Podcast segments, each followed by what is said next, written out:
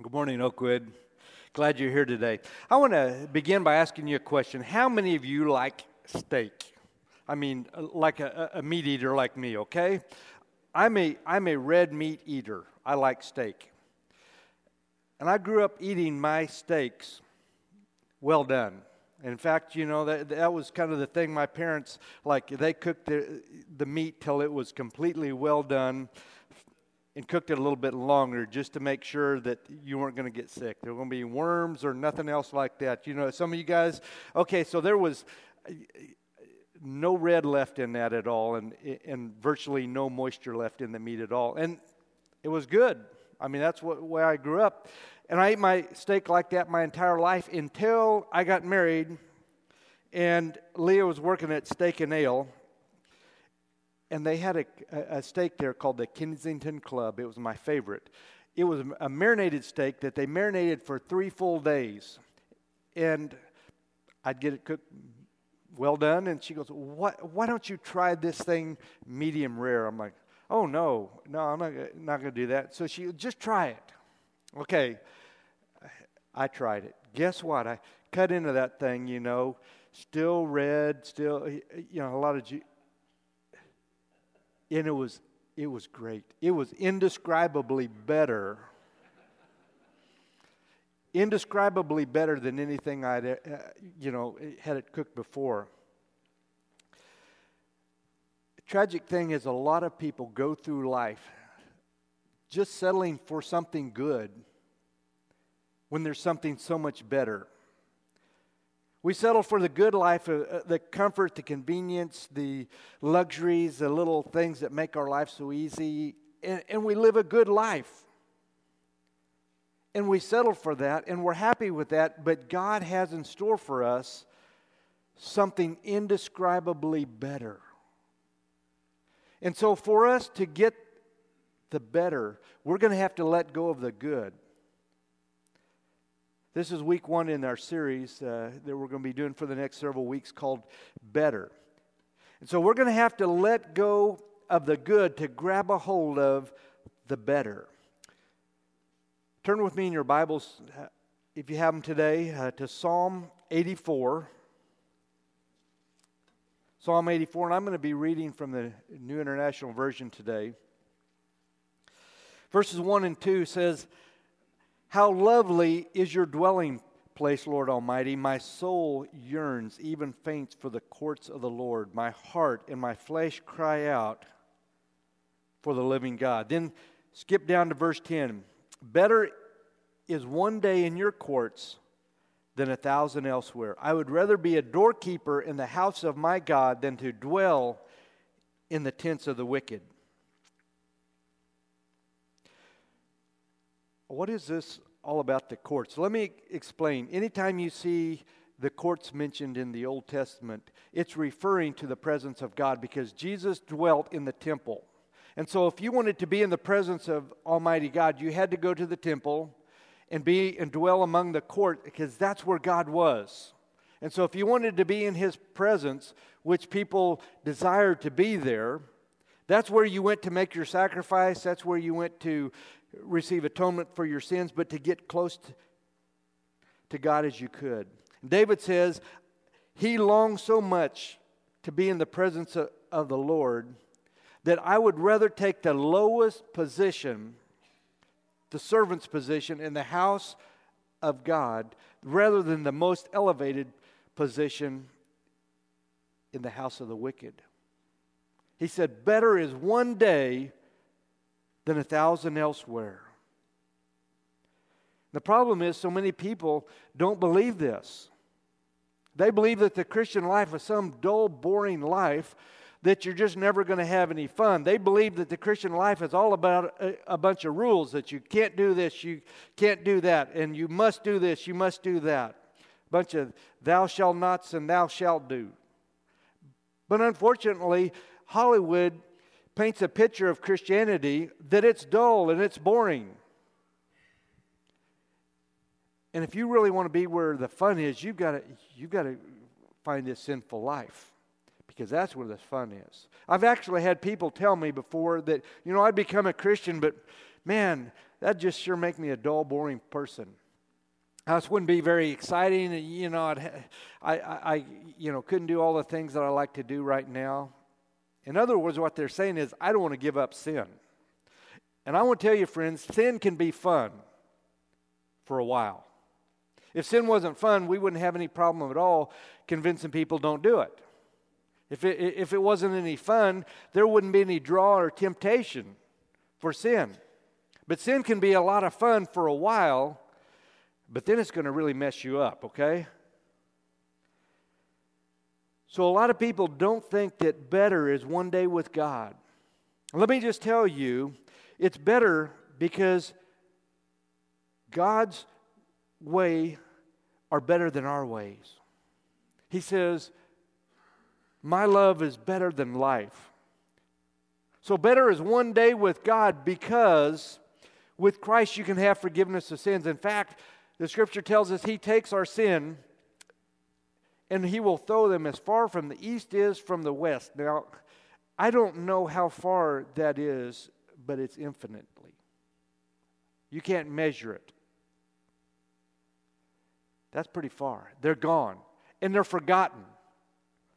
What better is one day with, with God because no matter what you have going on in your life, you can have God's supernatural presence in your life. The very presence and power that raised God from or Jesus from the dead. The very power and the presence that created this whole universe and the world that we live in. A day with God is better because we can have this unspeakable joy, and it's a joy that the world didn't give to you, and it's a joy that the world can't steal from you. It's from God. A day with God is better because you have His divine calling and purpose in your life. A day with God is better because He you have His provisions. You have everything you need to accomplish everything that God wants you to do available to you. You see, a day with God is indescribably better. While a, a steak well done is good, you know, if you put enough 57 sauce and stuff to give it some moisture, but the medium rare is so much better.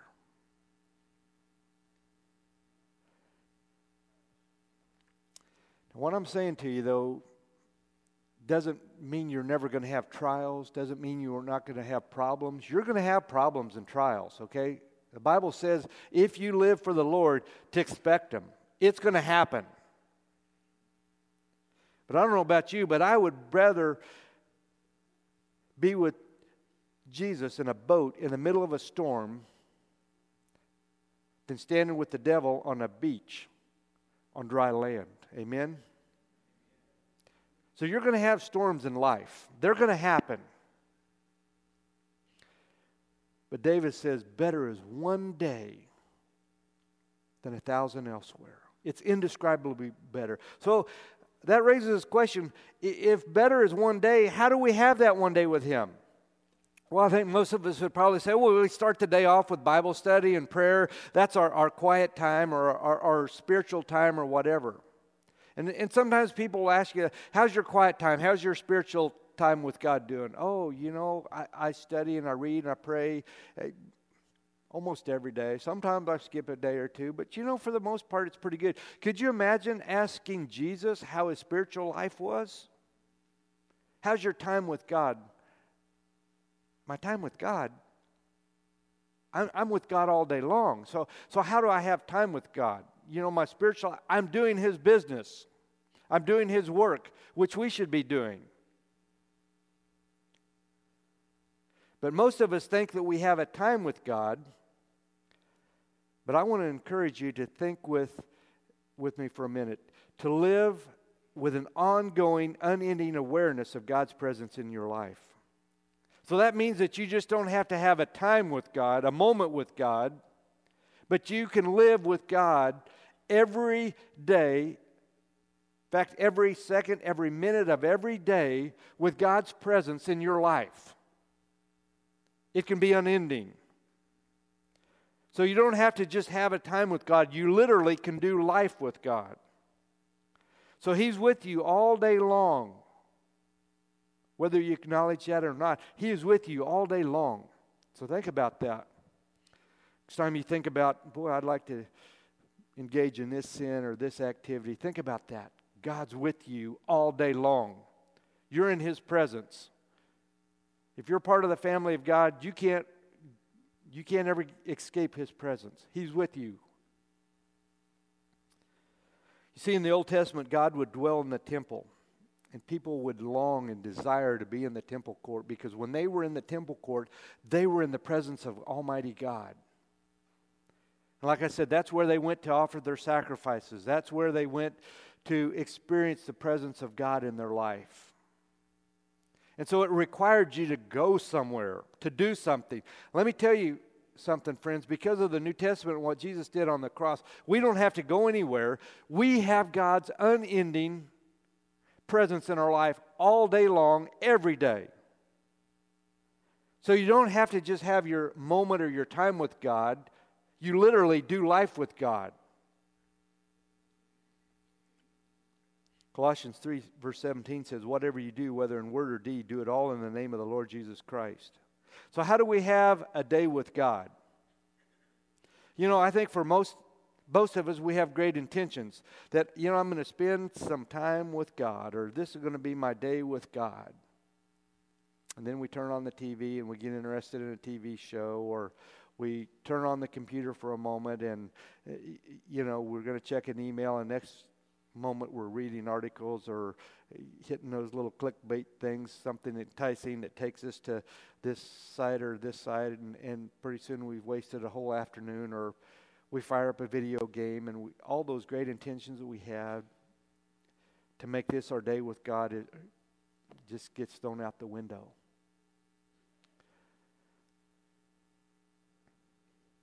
What's it like to live in the unending presence of God? You see, we, we let God get crowded out of our life because, you know, life just happens, doesn't it? Life happens. And so when we have this mindset that we have to have this time with God and something happens, then we think, well, I didn't get my time with God today. We've got to understand we're with God all day long. His presence is with us all day long. I want to give you three habits today to, whether you call them habits or disciplines, that if you develop these, let me tell you, they will absolutely change your life. Okay? They will change your life in such a remarkable way. And you're going to find out that you're going to get to do life with God. And you're going to get to experience the indescribably better life with, with our Lord Jesus Christ. First habit is to develop a habit of constant communication with God. Flip over to 1 Thessalonians chapter 5 with me. 1 Thessalonians 5, beginning with verse 16 and 17. Really a short passage here, but there's a lot right here, okay? Verse 16, rejoice always. Verse 17 says, Pray continually.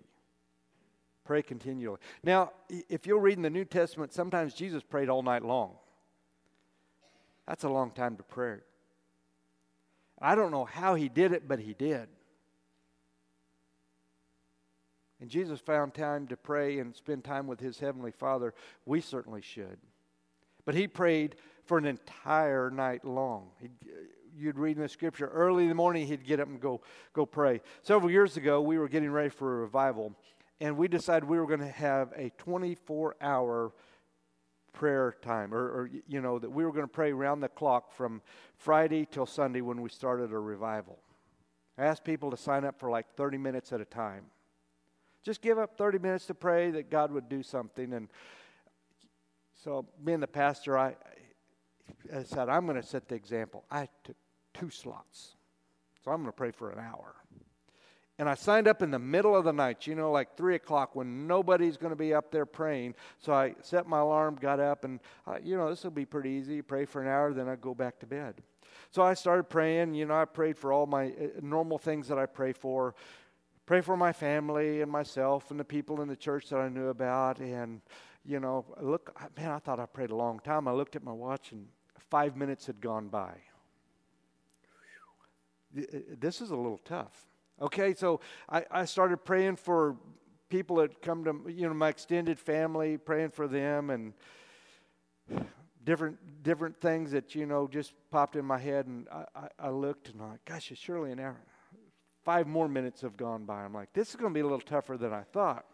So I started thinking about Bible college professors and missionaries and anybody I could think of, and I, I'm up to about 15 minutes now. And I was beginning to struggle. Praying for an hour, you might think that's an easy thing to do, but try it sometime.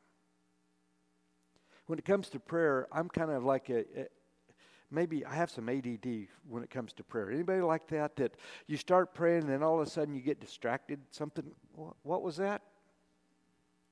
Some people think I've got a little more than just ADD in my prayer life, but that's a whole other subject. But for me, a lot of times when I get the most distracted is when I'm taking communion. When I'm supposed to be focused and concentrating and thinking about the body and the blood of Jesus and what he did, and I start praying, and then, did I put the garage door down? Oh, gosh, what appointment do I have this afternoon? What have I got going th- this week? And all of a sudden, Satan starts crowding my mind with all these things that want to push out the things of God. See, we get so tangled up in the things of this world, and, and all those things aren't bad things. But if they take the place of God and if they crowd out our time with God, we have to adjust some things. How many of you um, have a cell phone? If you got to just hold it up a second. Let me see. A lot of people got cell phones. How many of you take it to the bathroom with you?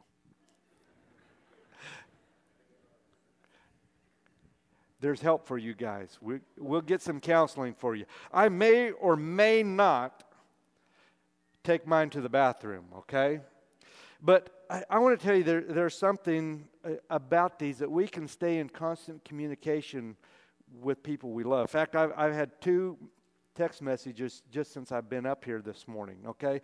Now, I know what's going to happen. I know that all of you that have my cell phone, this thing's going to blow up in a minute. But we can stay in constant communication with those that we love through Instagram, through Facebook, through Twitter, through Snapchat, how, all, the, the, all the things that we do. Yeah, yeah, here it goes.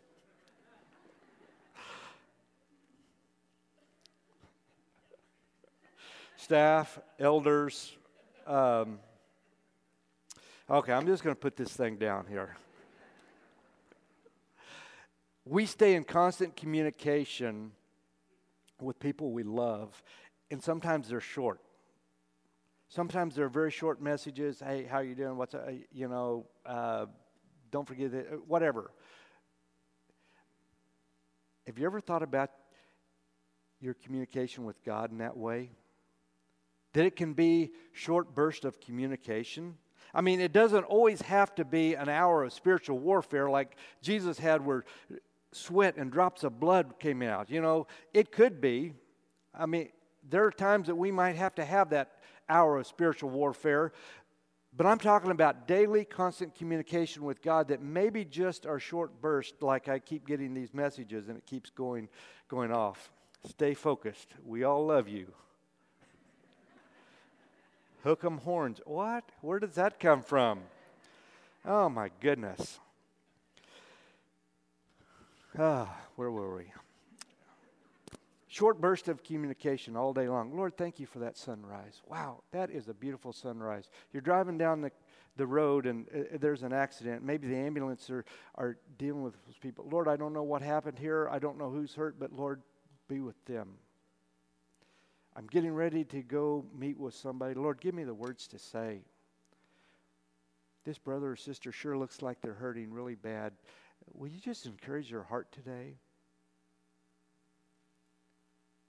My son, my daughter is taking a big test today. Would you, would you just help them remember what they've, what they've studied? You see, just short bursts of communication that we, we don't have to stop and, and get God's attention. Dear Lord, you know, dear Heavenly Father, I, I beseech you, I come into your. No, just say, Lord, He's listening, okay? He's available all the time. The second thing I want us to encourage you to do in this to develop the habit of instant obedience to God. Turn with me to Galatians chapter 5. Verse 25 says, Since we live by the Spirit, let us keep in step with the Spirit. Let us not become conceited, provoking and envying each other. Keep in step with the Spirit. You see, here's a kind of a side benefit. When you are constantly talking with God, He's going to talk to you. Now, I'm not going to tell you that you're always going to hear the audible voice of God speaking. You might. But since God is living inside of you, and He's in your heart, He's in your brain, He's going to prompt you, He's going to urge you, He's going to speak to you in ways that maybe I can't even ex- describe or explain, but it's God speaking to you. And He's going to tell you, hey, go, go do this, go do that.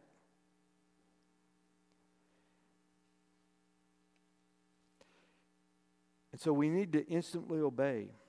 I want to tell you what happened several years ago. We were in a a crisis uh, our family was, kind of what we were going through with uh, with our family, and I was devastated. It, it, all happened on a Saturday, and I just remembered, God, I've got to get myself together because I have to preach the next day. And I, I was walking around the campus of Northern Oklahoma College, and my wife Lee and I we led the Campus Crusade ministry there, and I'm just praying and crying to God. I'm like, okay, God, I just I've got to give this ministry up. The next morning, I'm in my office. I'm kind of hiding out. Didn't want to see anybody. Didn't want to talk to anybody. I had my door closed and locked, and I'm in there, you know, pray, praying and crying. And you know, I hear this knock on the door. I'm like, I'm not answering it. Okay, I'm I'm trying to collect myself. And then I knock again. I'm like, no, I'm not answering it. So I didn't even say, go away. Nobody's here. But they kept knocking. I'm like, oh, for you know, what's going on here? So I went and opened up the door, kind of irritated, like, and all of a sudden, before me was two young ladies that were part of our very first Campus Crusade ministry group. They're both living in Tulsa. One of them led our worship every week. It, and I was stunned. I, I'm like, uh, what are you guys, what are you doing here? And they're like, you don't remember us, do you? I'm like, oh, well, of course, Sarah and Jenny, I, I remember. What, what are you guys doing here? We just woke up this morning and God says, hey, you need to go see Mr. Allen and, and encourage him today. I'm like, what? Yeah, it was kind of the weirdest deal. We just kind of woke up and felt like God said, go, go see you. So we spent most of the day, we went out, out to lunch together. But see, they were listening and they obeyed what God had to say. I've had a lot of examples of God encouraging me to do something, or, and it's just, you know, it's God. We were at a, a deal, what we called it, our church, we participated in Night of Praise in a community of believers. And so once a month we would get together and we would just go around to the different churches that we were part of there uh, with the community believers, and we would have a, a time of prayer, uh, a, a, praise, preaching of the word, and each church would take a turn hosting, and pastors of the different churches we'd have a little part. Well, that day I I don't remember if I read a scripture or something. I had a small part of the service, but when I was sitting there, I just was overcome with a real spirit of sadness and, and almost a grief, like I'm carrying a burden, and I'm like, I don't understand this because I, I'm not upset. I'm not distraught in any way, but I, I just went to the back of the auditorium and I just kind of began looking over. And I, I was like, man, somebody's really carrying a burden here. I can just feel it. And one of the other pastors, Alan, what are you doing? I'm like, I don't, I don't understand this. I'm just feeling a, like a, there's a burden that I'm carrying for somebody. Now, a lot of these churches were Pentecostal churches, so if you ever been a part of Pentecostal service, they just stopped the service right there, went to the stage. Uh, Pastor Allen thinks that somebody's got a burden here today. And so I want to ask all the pastors, you guys come on up here. If you've got a burden, if you need to be prayed for today, just come on up and we're going to pray for you. Well, it wasn't really what I had in mind, but I'm like, oh dear. You know, I was just going to quietly pray for somebody that I felt had a burden. And so people started coming up, and I just stood there, and I'm like, okay, God, I don't know who I'm supposed to pray for here, but I locked eyes with this one lady. And I walked over to, to her and I said, I think I'm supposed to pray for you. Are you carrying a burden? And she, she just exploded with tears. And she began to share with me what had just happened the night before. Her son was in the army, grew up in that very church that we were in, in youth group and everything else. But then, once he was deployed out of the United States, he felt comfortable enough to tell her that he was gay. And she was just crushed and destroyed. She just cried and sobbed and, and wept. So I prayed with her and ministered to her. I'm not going to tell you you're going to have an experience like that all the time. I mean, I think that's a that's a, a very rare experience for me. But I had no doubt that God wanted me to pray for that lady that day. And it happened. You see, when you're walking with Him, when you're walking with Him step by step, He's going to speak to you, He's going to urge you, He's going to nudge you. Third habit I want you to get into is a daily desperation for God. Turn with me to back to Psalm 84, verse 2. My soul yearns, even faints, for the courts of the Lord. My heart and my flesh cry out to you for the living God. I want to ask you something. When's the last time that you yearned for God, that you so desired God that you didn't want anything else in life but you wanted God? That you were so desperate. And a lot of times that kind of desperation only comes in the face of a tragedy and I'm not hoping tragedy happens, but I hope that you get desperate for God, that your soul longs and desires. And you see, when we long and desire, we develop this appetite for God. And sometimes we develop an appetite for something is because we've tasted it. And we found out that it's good. Now, over the years, my appetite has changed some. There's been some things that as a kid I wouldn't even try. Didn't like the look of it, didn't like the the, the smell of it, didn't like even the texture of it. I couldn't stand scrambled eggs when I was a kid, but I didn't like anything about them, but I actually like scrambled eggs now because I experienced them. And once we experience once we experience Jesus Christ, we're going to have an appetite for him. Once you've experienced the presence of God, you're going to have that appetite to be in his presence all the time and to do life with God. But if all you ever eat is well done steak, all you're going to want in life is well done steak. When you have the opportunity to have something indescribably better, medium rare. I hope that you develop that kind of an appetite and that kind of a desire for God. Psalm 34 8 says, Test Taste and see that the Lord is good. I hope you develop that appetite. Psalm 63, I'm going to close with this scripture. Psalm 63, verses 1, to, 1 through 3. You, God, are my God. Earnestly I seek you. I thirst for you. My whole being longs for you in a dry and parched land where there is no water. I've seen you in the sanctuary and beheld your power and glory. Because your love is better than life, my lips will glorify you. You see, in the Old Testament, to receive forgiveness of sins, you had to go sacrifice an animal, which was a good thing because you were atoned. You were made righteous in God's sight again. But guess what? Jesus became an even greater, a better sacrifice than the animals. He was indescribably better than the animal sacrifice. If you're hanging on to the good life, I want to encourage you to let go of the good life and get ready to experience something better. Something that God has in store for you that is indescribably better. And you don't have to settle for just a moment with God or, or an hour with God, but you can live in God's presence all day long from now to eternity. because better is one day in his courts than a thousand elsewhere. So think about this. What is your best day? Is it a day spent with a fishing rod in your hand sitting in a boat? That's a pretty good day. Maybe it's a day spent with your spouse or your parents or your grandkids or your son or your daughter.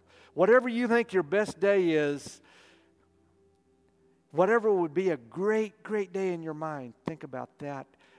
And God has something indescribably better because the scripture says, Better is one day with the Lord than a thousand elsewhere.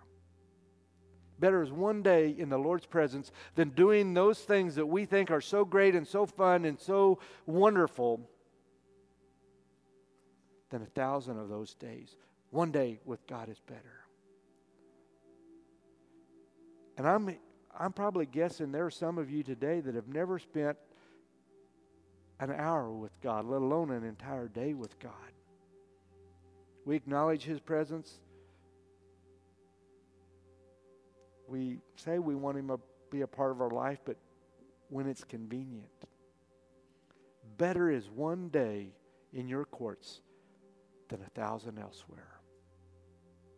If you'll get into these habits that we talked about today, constantly communicating with God, instantly obeying, and desperately seeking Him, I believe we'll begin to let go of the good life and grab a hold of the indescribably better. Pray with me. Father, thank you for reminding us today that one day in your presence is better than doing anything else.